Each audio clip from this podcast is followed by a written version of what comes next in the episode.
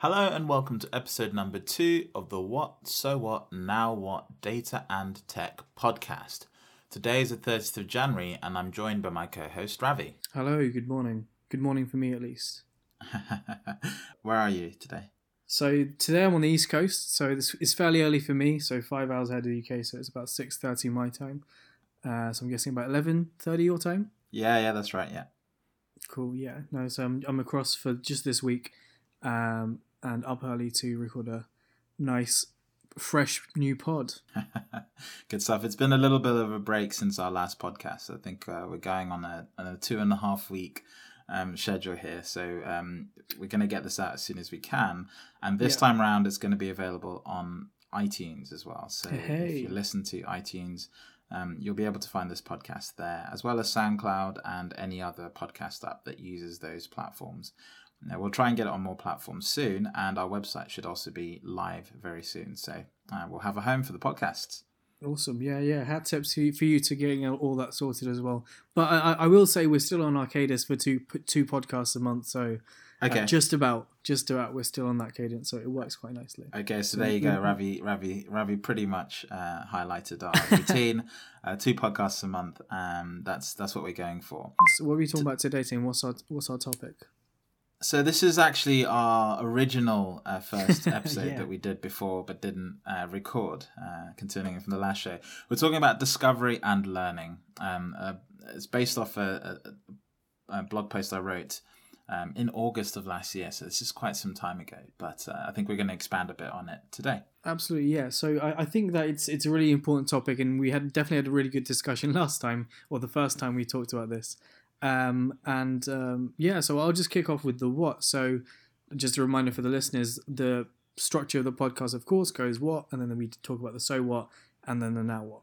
Uh, so Tim, tell tell me about what, what you mean when you talk about sort of the learning versus discovering and teaching. So what what sort of what is your actual base for this topic? So the, the the, the thought process for this started actually when I discovered some of my first uh, Tableau workbooks. Um, uh, and essentially, I was trying to understand, you know, what's my journey up until this point been like, and how normal or abnormal has it been? Um, and another question I often get asked was, you know, how do you learn Tableau? How, like some people, I, I don't like this question when people ask it, but they always ask, how can I um, get as comfortable as you or as confident as you in a particular thing? And it's kind of like an awkward question to ask because like you put a very unique amount of time and energy into something. Mm-hmm. So when someone's essentially asking you to tell you that to tell tell them your secrets, it's kind of like I don't know. I would I feel uncomfortable sharing that because it's sort of my own unique thing. Yeah, so it's it's it's always like a unique sort of approach, right? You're fairly idiosyncratic in the way you approach something like, um, you know, like like like learning because it's unique to that individual person. Um, so it's it's it's definitely harder to say to someone, "Well, I just did this, this, this, this," and almost list because I don't think anyone goes about learning in that way. But sorry, yeah, continue. Exactly, exactly. And so what I what I tried to do is I I tried to I tried to sort of highlight the biggest pitfall I often see, which is too much emphasis on learning in the traditional sense. Um, and I, I guess I guess I have to be careful with the words I use today, but um, learning and discovery, I'm going to turn them as different things, but they're all part of a learning process, okay? And so mm-hmm. the way I sort of differentiated it was that, you know, you can go down the traditional route where you take some courses, you go online, you attend, um, you know, a classroom session, you go by the book, you buy some textbooks, and there's some great books out there, um, not just, you know, related to Tableau, related to data in general. Um, and you can mm-hmm. sort of assimilate that and, and look at some of the skills that they teach you. But then there's another pa- aspect to it, which which I sort of believe quite firmly in that unless you actually put a little bit of energy and time yourself into trying these things, sort of applying these techniques and discovering how those techniques actually come about, discovering the journey required to get to those steps, it's you sort of miss out on a fundamental aspect of sort of the, the holistic nature of the information you need to sort of take in because a lot of what you do isn't just about you know building the viz or you know learning this particular technique to handle data it's actually also about being able to look ahead and look back and see what steps do I need to take in order for this to be even feasible. And so, mm. what I tried to do in the blog post is just basically list out a couple of techniques I encourage people to sort of immerse themselves in the community, be exposed to things they're not often exposed to. Um, I always tend to tell people that business problems are the worst kind of problems to solve because they're normally boring, they're not dynamic. The situation's always really lackluster um, because people have higher aspirations than uh, you know the you know the data actually allows them to achieve. So I always I always mm-hmm. tell people to you know step out of the business problems and go go pick another domain. Um, there's lots of data sets on Makeover Monday. Um, there are lots of weekly challenges out there, or pick a subject that you're passionate about. Maybe it's yourself, and you know I do quantified self data, or maybe it's running, for example. Mm-hmm. Take that data and actually work with that data, understand what it takes to transform that data, change the data, pivot that data, do all those different things because then you're starting to learn how those things sort of manifest. And by doing that, you discover more about what's capable, um, not just with Tableau, I guess, but with a lot of things. You know, you sort of learn by doing, and by doing that, you develop a much richer, nuanced sort of understanding of a topic that goes beyond just the technical skill required, for example, on how to build a waterfall chart, you know? I, I guess my my sort of take on that is it really depends on where you started, that foundational layer, right? So for for me at least, my journey to using Tableau is completely different from yours, right? So of yeah. as I went as I sort of discovered it through the football analysis I was doing, so soccer for our American listeners. Um, that that sort of it. I started with Excel, and then I wanted to build something cooler, like uh, the stuff that people on Twitter were doing with around R and Python. But I didn't have the knowledge to know where to start with code, so I found this blog by a guy called Neil Charles who who basically wrote a blog about you know how to do football analysis using Tableau, and that's sort of where my the series of accidents that led to me joining the data school happened. Uh, compared to yourself, and your journey is more, I guess, self-directed. Would you say? Yes. So I guess the context I have is I, I, I learnt mostly Tableau. Tableau was the first data tool that I use. And I want to be mm-hmm. careful not just to talk about Tableau, but Tableau was the first data tool I used, and then Alteryx was was came after very quick quickly after. So there was almost a three month gap between me using those two things for the first time. However, I'd been exposed to Tableau previously um, at university, so I, I had seen the software, but I never knew it was actually Tableau. And so when I realized that this was actually a tool that you could use, I was sort of driven by that, and you know, I, I got the opportunity to work at the information lab um, uh, through this. So essentially, I I learned Tableau by essentially being put in front of problems and then solving those problems one at a time. Uh, there wasn't like a curriculum or, or, a structure. I just sort of right. took each problem as they came and I solved them, uh, or I asked for help. And um, obviously, team at Information Lab was great, so I, I got that support. So I, I, guess my that that's that almost sounds like the um, so my experience with some clients where they they're using it in anger. So instead of so I, I always think of it Tableau as a strange in a strange way because of that foundational curriculum structured learning that we do have in the four months of data school, right? And the fact that you are taught what the green and blue means at a very early stage um, in this in this sort of tool. But I guess my main overarching point is uh, unless you have that sort of structured curriculum learning, uh, the way you'd approach it, in my opinion, um, say for example, if I'm trying to learn Python, is by taking a, a, sort of endpoint, right? So taking an endpoint and then working towards that rather than, as you say, working towards just solving one single problem in a vacuum, um, working yeah. to almost build out from the ground up to get to a certain stage. But I guess it depends. This is where this is where we get into what is discovery versus what is um, sort of a structured learning, right? Like I think I feel like there's almost a hybrid there. Absolutely, and I guess this takes me back because um, time and time again, um, and and I guess you see this as well. Many consultants will see this. You, when you go into an organization and you're the expert uh, uh in a particular domain, uh, you're held as the expert. I'll say.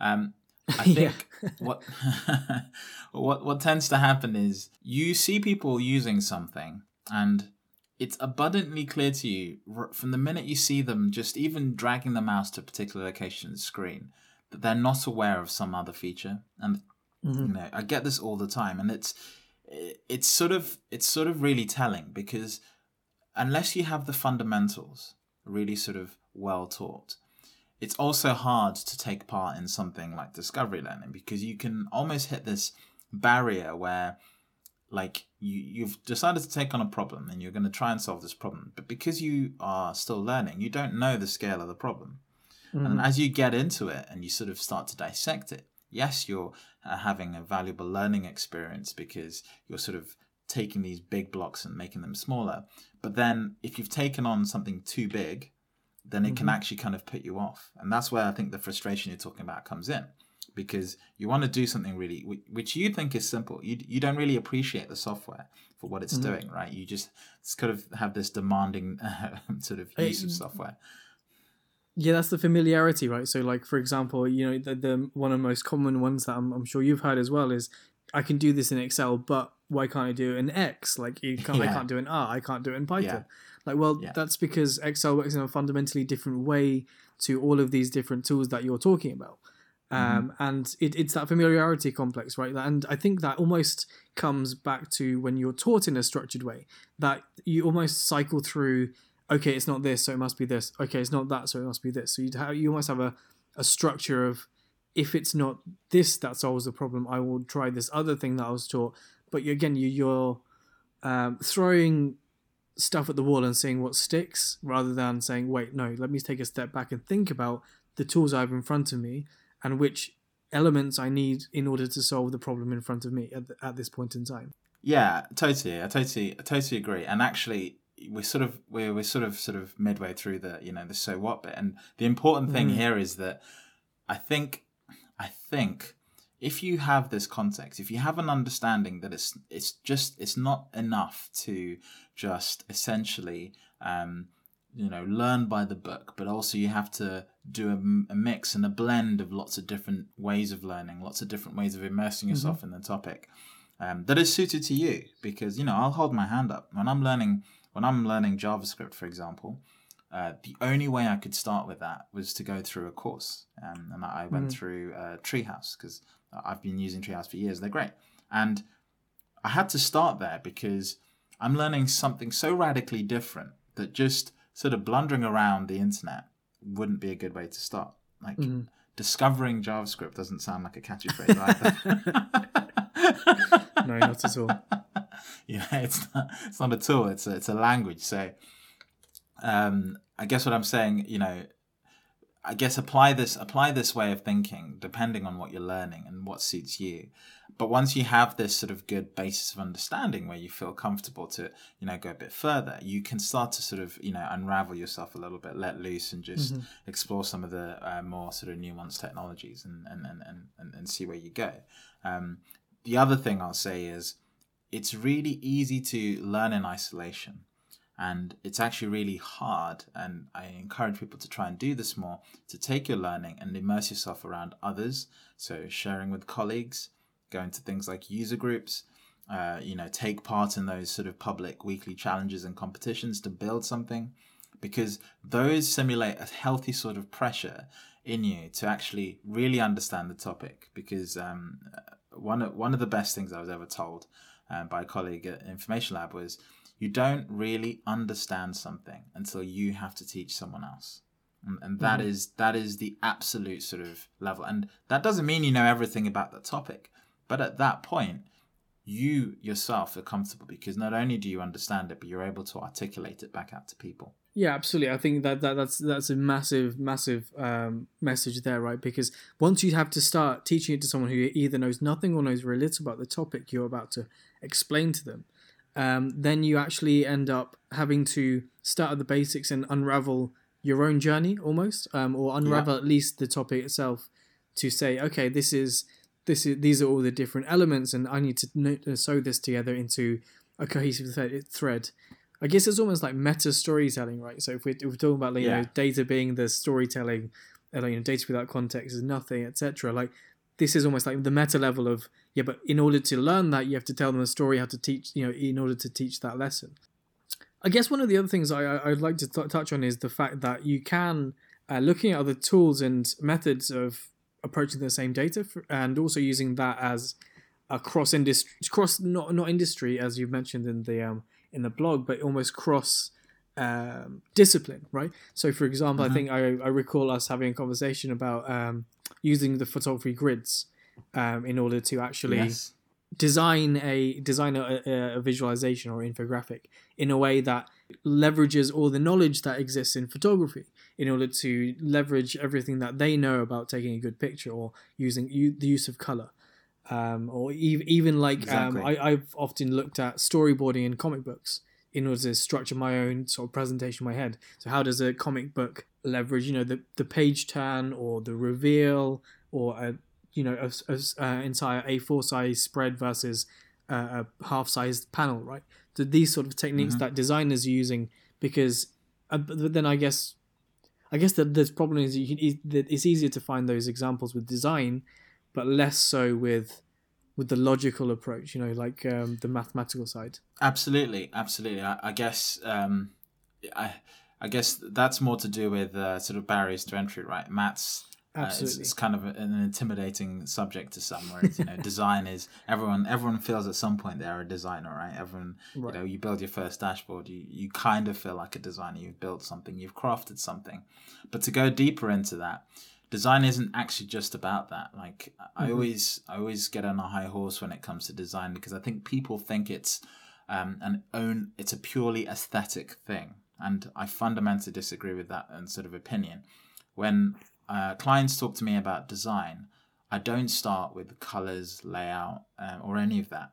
I actually start with a fundamental question, which is why are we doing what we are about to do? Like, what is the problem you're trying to solve? Yes. Because a design, a design sort of way of thinking is to say, I'm a problem solver. I'm not a, I'm not an aesthetic designer. I'm a problem solver, and the way I put content on a page, the way I lay information out, what colors I use, all those are just tools that serve a purpose. And the purpose is to make it functional. And that is what Mhm. design is to me. And I think too many people will build a dashboard, then they'll term the next step they do, which is to make it look good, as in some design steps. You know, let's let's make the design better. I always hear, or let's uh, let's make this look nice.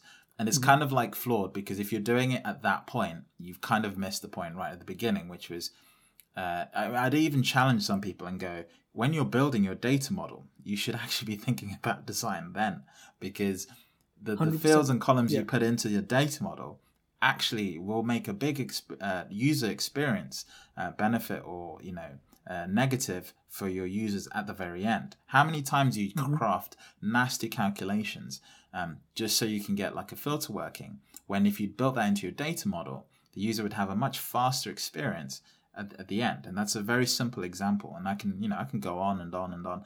There's so many similar examples like this. Um, and you have to go right at the beginning. Design isn't about aesthetics. It's about problem solving and making really cohesive experiences. And the tool set is sometimes the things the, the way they look, but most of the time it's purely just making sure you've thought things through.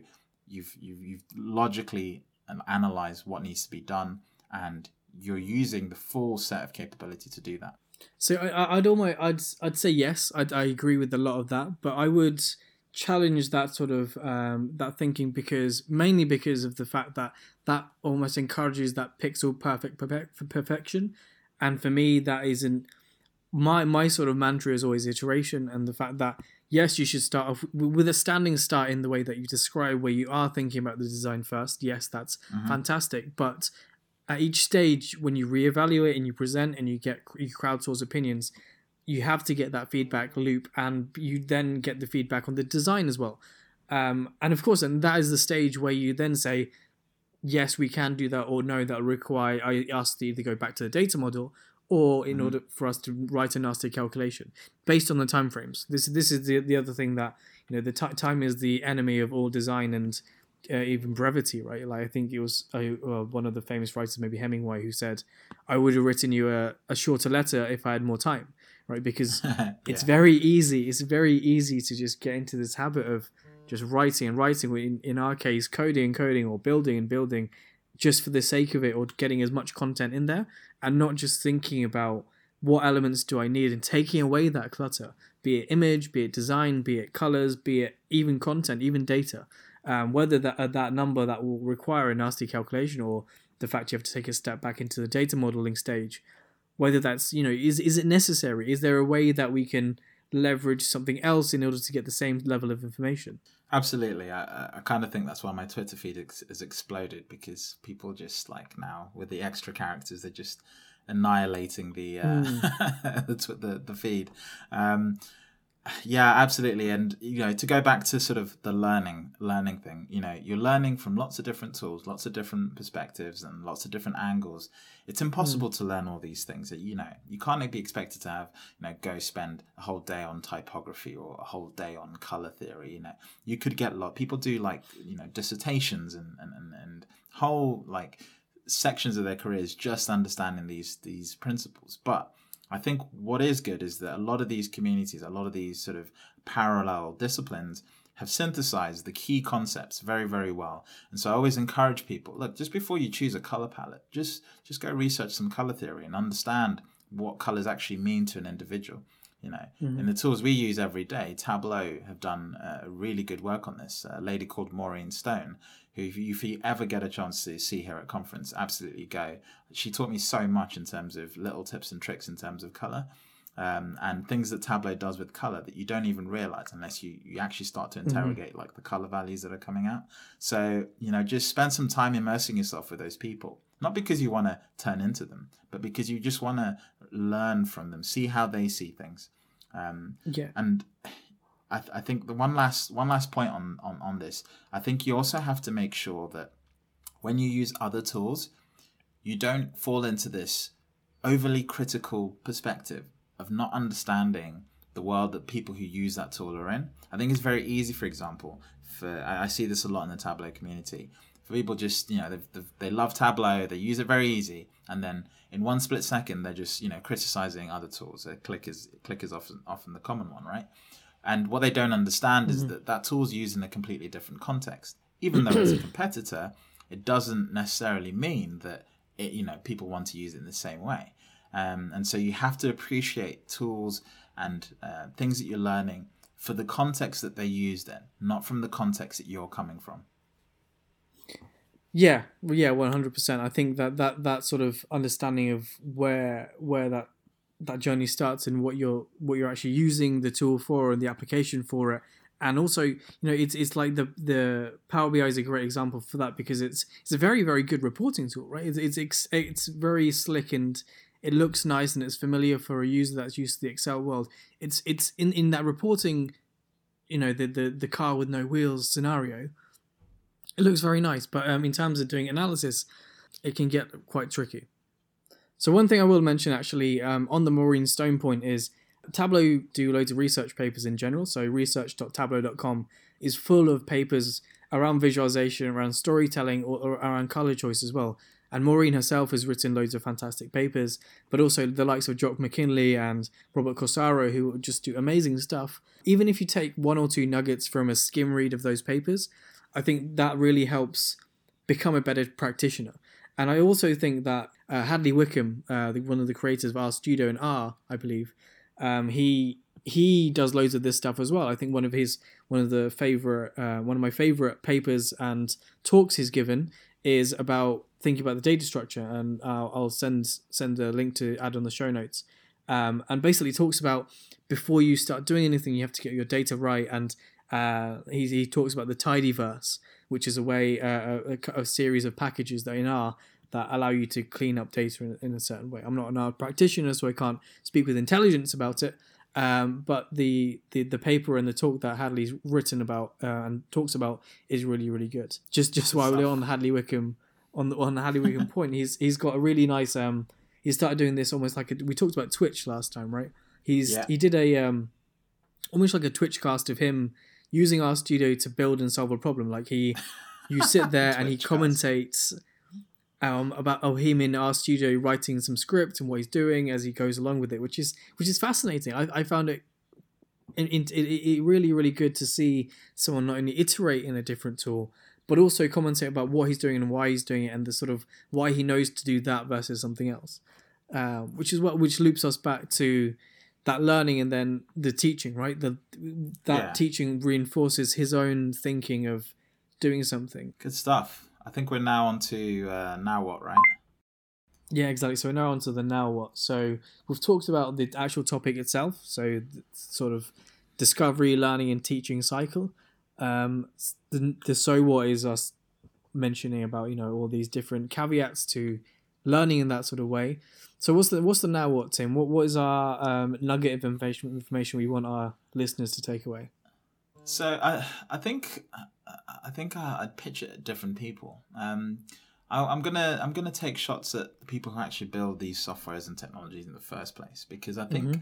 sometimes they get carried away with innovation and they forget they forget new users.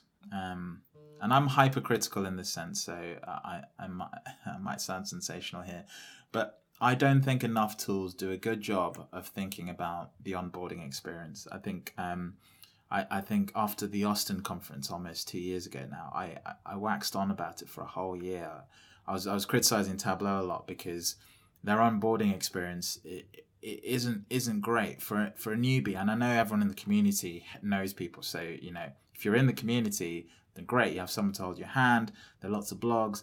But if imagine you have no internet, someone's installed Tableau on your machine, and you need to open it. And there's actually in the in the design community for apps, there's actually a really brutal website. I'll have to find it and put it in the in the show notes. But what they do is they take an application, they kill the internet, and then they try and mm-hmm. use it. And uh, and the feedback is so brutal. Uh, you have you have such great feedback from very honest designers, and it's all about user experience. But you know, if I gave if I gave a tool I use every day, like Tableau, to my grandma, uh, kill the internet, and said to her, "Okay, here you go. Um, uh, you know your finances in Excel, uh, visualize them. How far could they get to actually even just opening the software? And for Tableau, there's so many steps. Actually, there's so many steps.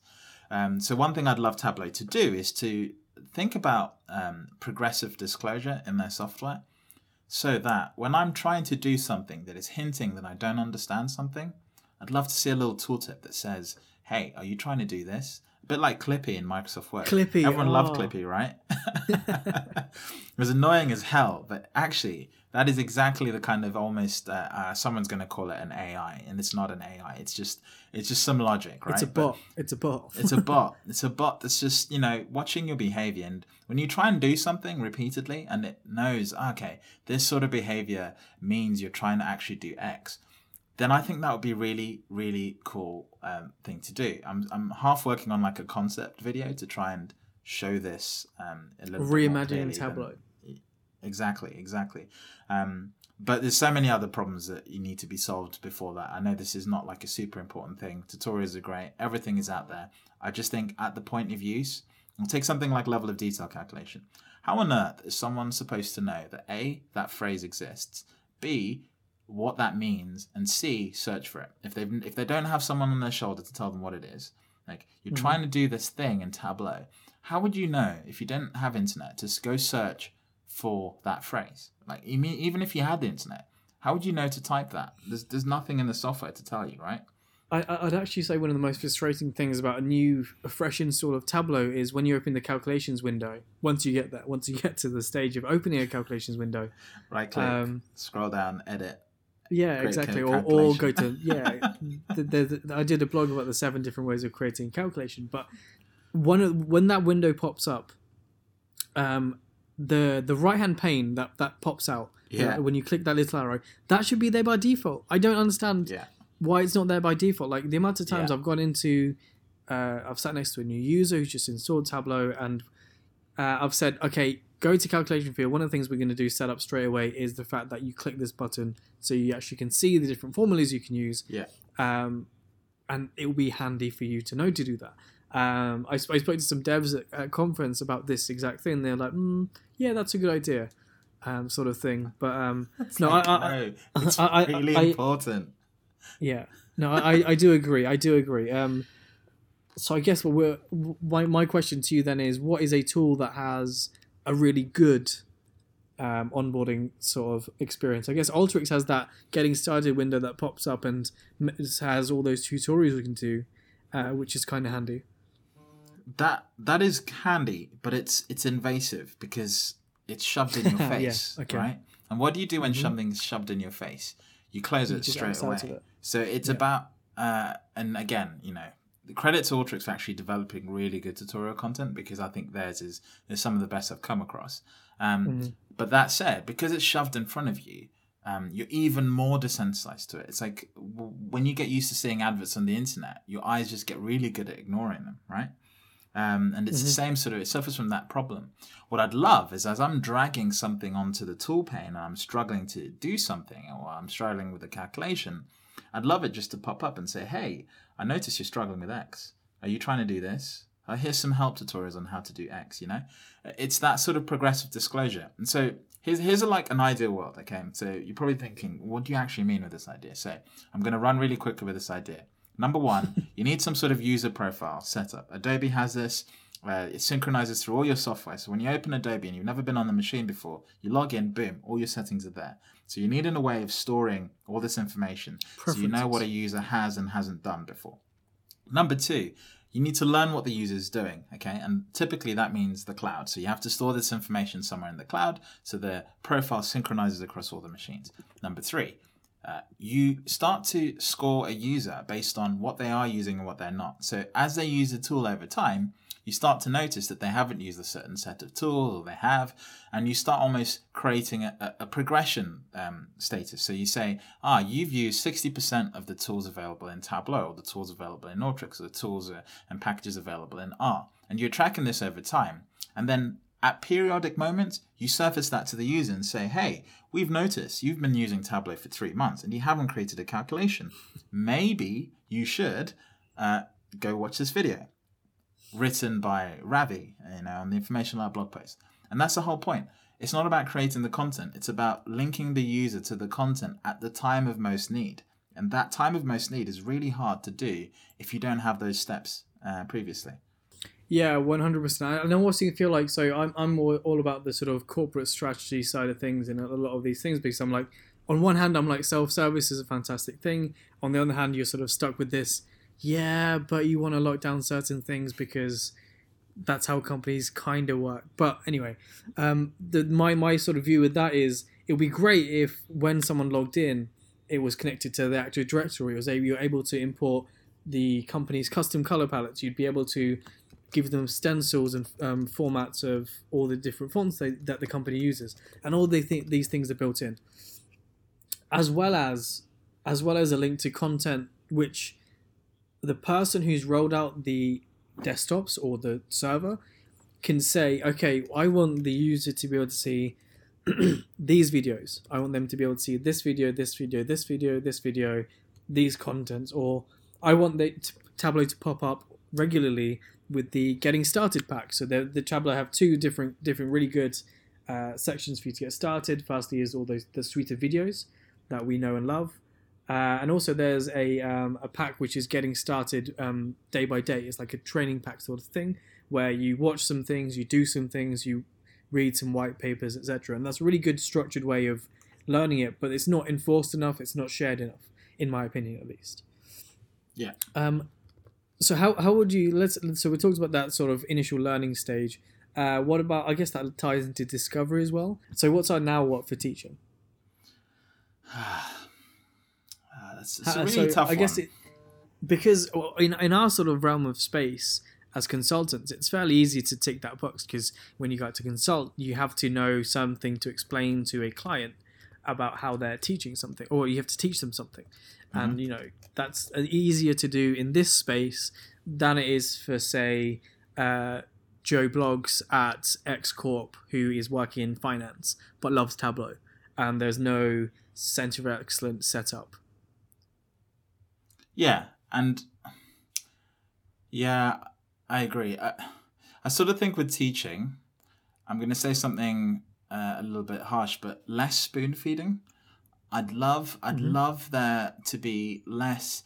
This is exactly how to do that end to end solutionizing, and more of you know getting people to actually you know go through um, the process of learning how to do things because that's the problem with having a great community. There's so many blog posts on exactly how to do X, and a lot of people at the time of need they just blast through uh, that like a Mm. task list, and they just do A, B, C, D, and they're done. And they send off their report and they're done. They don't look at it again. What they missed is why that particular process is maybe better than three other blogs that have done something similar but have achieved it in a different way, right? Okay, I guess that that sort of comes back to um, the, the, there's that there was that great image during the rounds on Twitter recently, oh, well, at least before Christmas, which was how do I code? I just take someone else's and tweak bits till it works for my dataset, which is basically yeah. what you're doing for a tutorial, right? Where it's a step by step recipe. You know, because uh, a lot of tutorials. I mean, I've done this. I like when I first started blogging, I just did step by step, do this, do this, do this, without having that descriptive explainer of what's happening and why it's happening. Yeah, absolutely. And um, the other the other element of that is that um, uh, I also wish um, that people uh, promoted other people's content more rather than recreating solutions that have already been you know talked about in the community.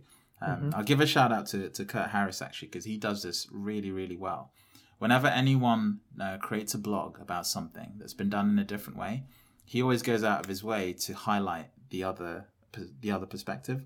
And he doesn't mm-hmm. he, doesn't do another blog. He, he just says, "Hey, there's this blog over here." And I think something that we all very guilty of, and I certainly realized the amount of stuff I blog just fell through the floor when what I what I did when I had a blog idea is instead of just writing it, I actually just googled and saw are there any other blogs out there? Yes. Do they answer the question well enough? Yes. Um, can I offer an alternative perspective? And quite a lot, the answer was no. And so I just didn't write mm. the blog.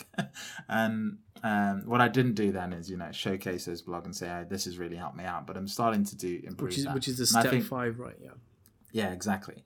But I think I wish I wish more people would do that, or even build on other people's blogs. I'd love to see more examples of, hey, um, you know, this person has done this great blog. Uh, I'm going to follow on from that and I'm going to add this, this, and this to it, you know? So, actual mm-hmm. community building where we're building on each other's solutions and going out of our way to look for things that have already been done and adding to it because it, it mm-hmm. can create noise in a, in a world where everyone's trying to sort of, you know, add something and create noise when you start to search for stuff and you've got, you know, 15 hits on Google. You always hit the top one. But yeah perspective is really important. And actually, if you could create this sort of neural network of community posts that sort of come together to enhance everyone's understanding, then that would be amazing. Cool. Yeah. No. Um, I mean, this is a topic that I think we, when we were sort of circulating the ideas that we could talk about, this was like one of the really meaty ones because we can literally yeah. just ca- carry on talking about it on for and an on. hour. Yeah. Um, I think we did. For yeah, for an podcast. hour. yeah, I think it was uh, it was a solid 50, 60 minutes. So absolutely, but cool.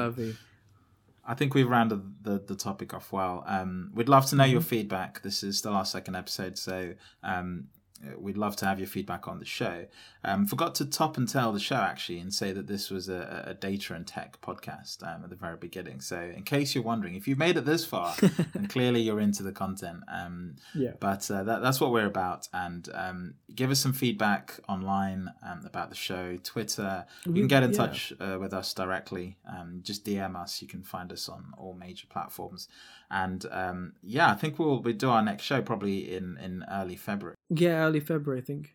Yeah, so I, th- I think we got some really good feedback after the first one, uh, especially on Twitter and, and, and such. So, uh, yeah, keep that coming in. I think one of the things I, um, one of the really, one of the good ideas I heard was having a ding at each stage. Mm-hmm. Um, let us know if that's something that you think would be useful for this sort of thing, given that is we're trying to at least keep it to some structure, whether the ding would be helpful as a audio cue you know what, Ravi? I'm going to go one step better. I'm going to add it to this episode. So, okay, tell us whether the ding worked in this episode or not for each stage. Fantastic. Okay, the cool. powers of post processing. exactly. Cool. All right. Thanks for the call, man. Nice one. No, no worries. And take it easy. And I'll see you probably next week sometime. Absolutely.